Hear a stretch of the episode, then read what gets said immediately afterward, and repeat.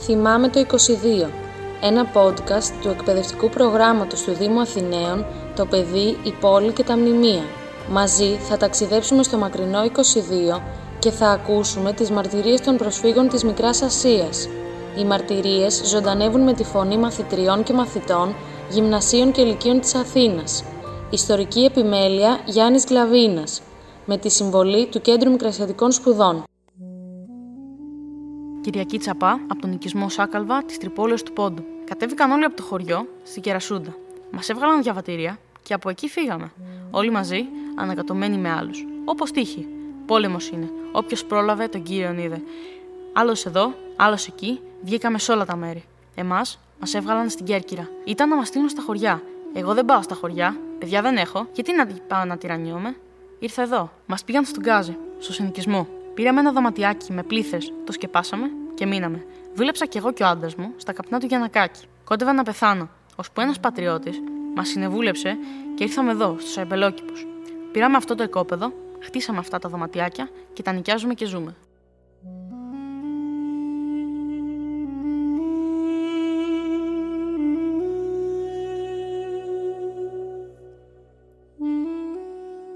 Παρέσα Ελευθεριάδου από το Σαχνόι Ματσούκα του Πόντου. Το Πάσχα το κάναμε στο βαπόρι. Ένα μήνα ταξίδι κάναμε. Πρώτα μας πήγανε στην Ήτρα, ύστερα στο Λαύριο. Από το Λαύριο μας σήκωσαν και μας πήγανε στις Πέτσες. Ύστερα φύγαμε από τις Πέτσες και ήρθαμε στην Αθήνα. Κοντά στον Γκάζι ήταν μια μάντρα γεμάτη κοπριά. Σε αυτή τη μάντρα μας κλείσανε. Κλαίγαμε, είχε αποθήκες αυτή τη μάντρα. Τις είχαν καθαρίσει από τις κοπριές, ήταν όμως βρώμικα.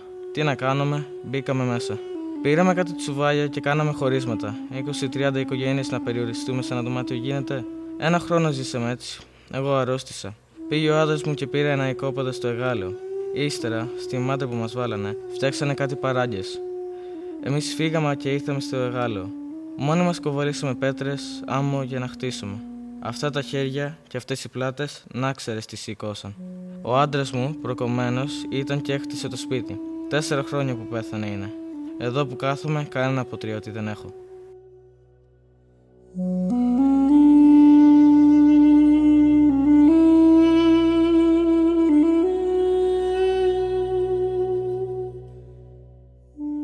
Παναγιώτης Ταμπούλος, από τα Βουρλά. Φτάσαμε στο λιμοκαθαρτήριο Άγιος Γεώργιος, πρωί εικοστή πέμπτης Μαΐου χίλια εννιακόσια είκοσι τρία και στον Πειραιά το μεσημέρι. Πρώτη φορά έρχομαι στην Ελλάδα. Πρωτοπάτησα στην προβλήτα της Τρούμπας του Πειραιώς. Ήταν η μέρα απογνώσεως και πελπισίας για μένα. Λίγο αργότερα βρέθηκα σε ένα στάβλο του Μοσχάτου. Εκεί με πήγε η γυναίκα του καφενέ, βουρλωτίνα κι αυτή. Είχε χάσει τον άντρα της το Σεπτέμβριο του χίλια εννιακόσια είκοσι δύο. Βρήκα σκελετωμένη τη γιαγιά μου Δεσποινιό, μητέρα της μητέρας μου, ανάμεσα σε ράκι και βόδια. Αυτή με κόπο με συνόδεψε μέχρι τον ηλεκτρικό σταθμό του Μοσχάτου, από εκεί μέχρι το μοναστηράκι και συνέχεια, ρωτώντας, βρεθήκαμε στην πλατεία των παλιών ανακτόρων, με τον πελώριο γυμνό χώρο και κατάστατο. Μόνον με πέντε έως έξι πιπεριές προς την πλευρά του βασιλικού κήπου. Εκεί, κάτω από τη μεσημεριανή μαγιάτικη λάβα και τις πιπεριές, λίγα άτομα ξαπλωμένα, μικρά παιδιά, κορίτσια και δύο-τρεις μητέρες, ανάμεσα σε μπαγκάζια από παλιοκούρελα, περίμεναν άστεγοι και πεινασμένοι την τύχη τους από κάποιον. Τους πλησίασα κι εγώ, ως όμοιός τους. Ρώτησα μήπως είναι και αυτοί οι πρόσφυγες. Μου απάντησαν καταφατικά ναι, και πως περιμένουν από την περίθαλψη που στεγάζεται μέσα στα παλιά ανάκτορα να τους τακτοποιήσει. Πλησίασα την πύλη των ανακτόρων. Εκεί, ένας-δύο στρατιώτες έπαιρναν οδηγίες από έναν υπολοχαγό. Με κατάπληξη αναγνώρισε στο πρόσωπό του το συμπατριώτη μου και συμμαθητή του αδελφού μου, Ευτύχιου, Νικόλαο Βαρκάτζα, και αυτός με γνώρισε. Μου είπε πως πριν από λίγη ώρα έδωσε στον πατέρα μου δύο σκηνές κονικές, μαζί και δύο στρατιώτες για να τις στήσουν στην περιοχή του νοσοκομείου Συγκρού. Και πάλι μου έδωσε ένα στρατιώτη για να φτάσω στον ερημότοπο του πρόχειρου καταβλισμού. Προχωρήσαμε τη λεωφόρο Κηφισίας. Μπήκαμε στην οδό Ριζαρίου. Περάσαμε τη γέφυρα του πυροβολικού. Περάσαμε από άγωνα χωράφια. Ανεβήκαμε το βρυσάκι. Φτάσαμε στη μοναδική οικοδομή του Μαυρομάτη και από εκεί, εις απόσταση πεντακοσίων μέτρων, στα όπισθεν του νοσοκομείου, ήταν ένα καλύβι, πλάι στο οποίο υπήρχαν δύο κονικές του στρατούς σκηνές. Εκεί, τραβώντας τη γιαγιά μου μαζί με το στρατιώτη, φτάσαμε αναπάντεχα. Το τι επακολούθησε δεν περιγράφεται. Κλάματα, χαρές, απογοήτευση. Η ημέρα εικοστή πέμπτη Μαΐου του χίλια εννιακόσια είκοσι τρία είχε πια γύρει.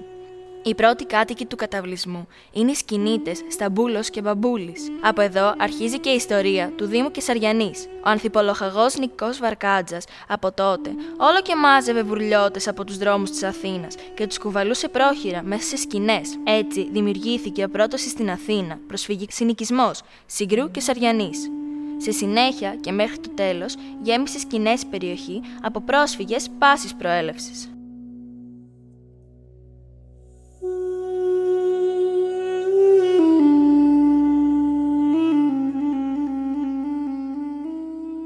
Άρθρο της εφημερίδας Ακρόπολης τον Ιανουάριο του χίλια εννιακόσια τριάντα.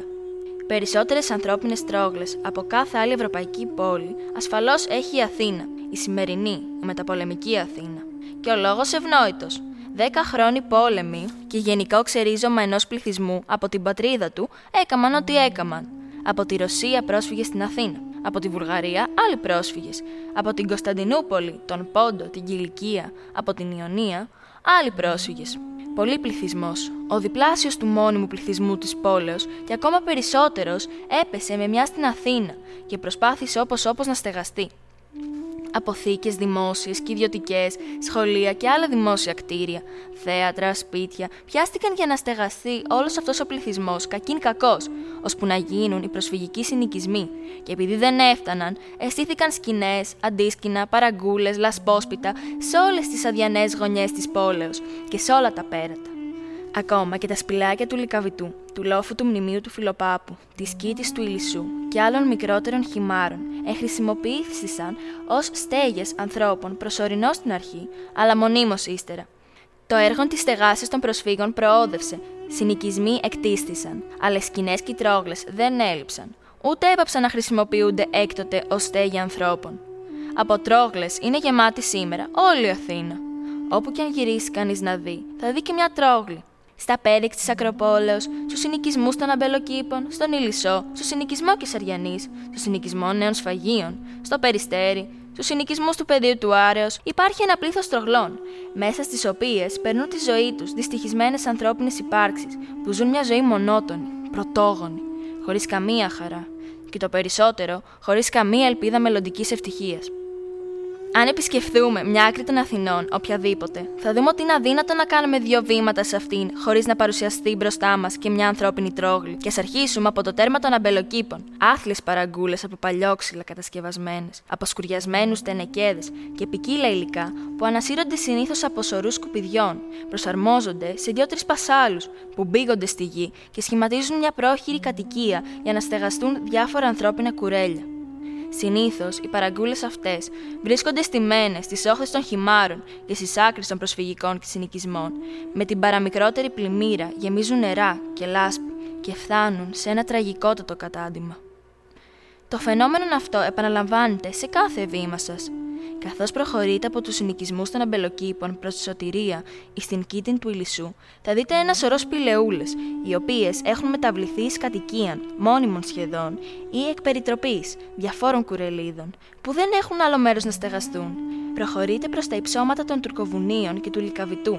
Σε κάθε σχισμάδα βράχων ή κύλωμα που έχει σχηματίστη από τα λατομεία ή έτυχε να υπάρχει εκεί, οπωσδήποτε θα βρείτε σημεία που αποδεικνύουν ότι κατοικούν άνθρωποι εκεί.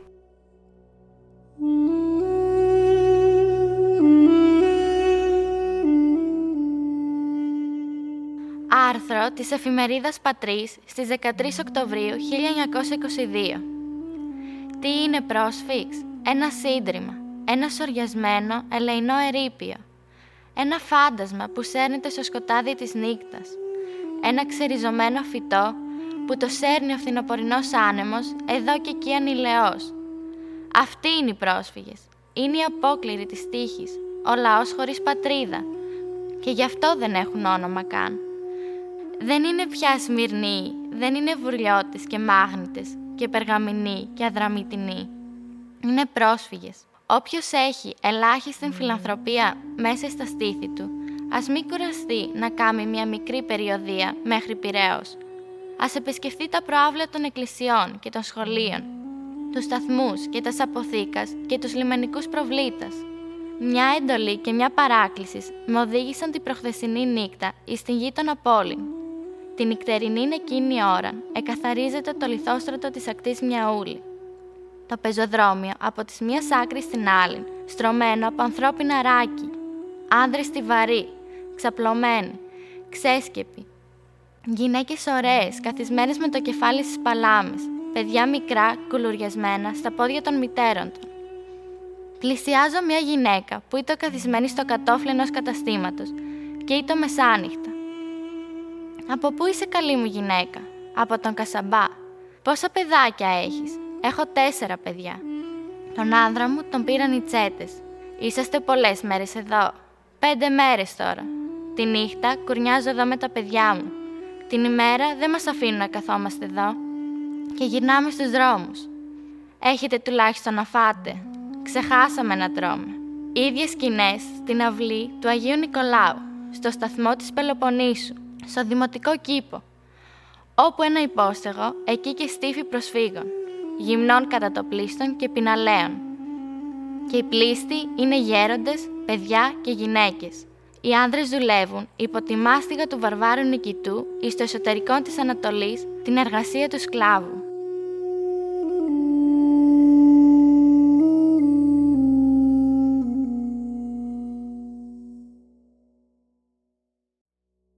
Σαρούλα Σκύφτη, από το Ερικιοή της Μαγνησίας. Ήρθαμε εδώ, εγώ και ένα άλλο κορίτσι.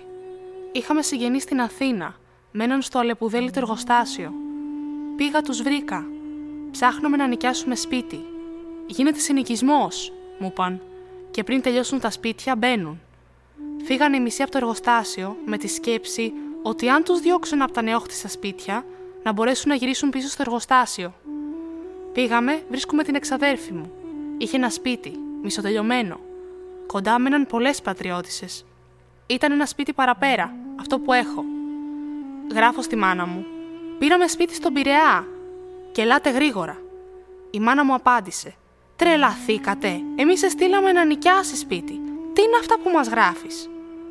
Τότε τους έγραψα πως το σπίτι είναι μισοτελειωμένο, χωρίς πόρτες και παράθυρα, και μπαίνει όποιος πρόσφυγας προφτάσει.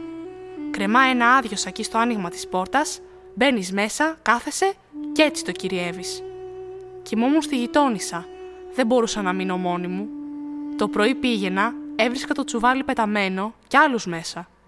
«Φύγετε, είναι δικό μου», τους έλεγα. Μερικοί φεύγαν, μερικοί μέναν. Ήρθε μια οικογένεια, Αντιγόνη, Κατίνα, μάνα και εξαδερφός τους, και μου είπαν «Το πιάσαμε εμείς, το τσουβάλι πού είναι?» Δίπλα μου κάθονταν μια γριά που είχε ένα γιο στρατιώτη του Πλαστήρα. Τη μέρα πιάναμε κουβέντα. Μίλαγε ελληνικά. Είχε ένα χιτόνιο κρεμασμένο του στρατιώτη. Την παρακάλεσα και μου το έδωσε και το κρέμασα μέσα στο σπίτι. Έκανα πως μιλώ με τη γριά και έλεγα πως έχω δύο αδέλφια στο στρατό του Πλαστήρα. Το βράδυ θα έρθουν. «Δεν πειράζει», τους είπα. «Θα μείνετε εσείς στη μια γωνιά και εγώ στην άλλη». «Βάιο γλουμ», είπε η γριά μάνα. «Πήγαινε να βρεις τον Ανδρέα και πες πως αυτή έχει δύο αδέλφια στρατιώτες». Μιλούσε τουρκικά. Εγώ με δύο κορίτσια σε μια γωνιά και αυτή με δύο παλικάρια στην άλλη, δεν γίνεται. Συμφώνησαν, φύγαν και πήγαν παρακάτω. Τα λέμε τώρα και γελούμε. Ένα άλλο πρωί ήρθαν δύο νταΐδες με τα χέρια στις τσέπες. Κοιμήθηκαν και παρουσιάστηκαν το πρωί. Αν δεν ήταν ένα παιδί της κουμπάρας μου αδερφός που βγήκε στη μέση και είπε «Δεν μου λέτε, τι θέτε εσείς εδώ, στρέψτε την πλάτη σας», θα το χανα το σπίτι. Από εκείνο το παιδί το ξέρω το σπίτι αυτό. Και είμαι δοναδά μέχρι τα σήμερα.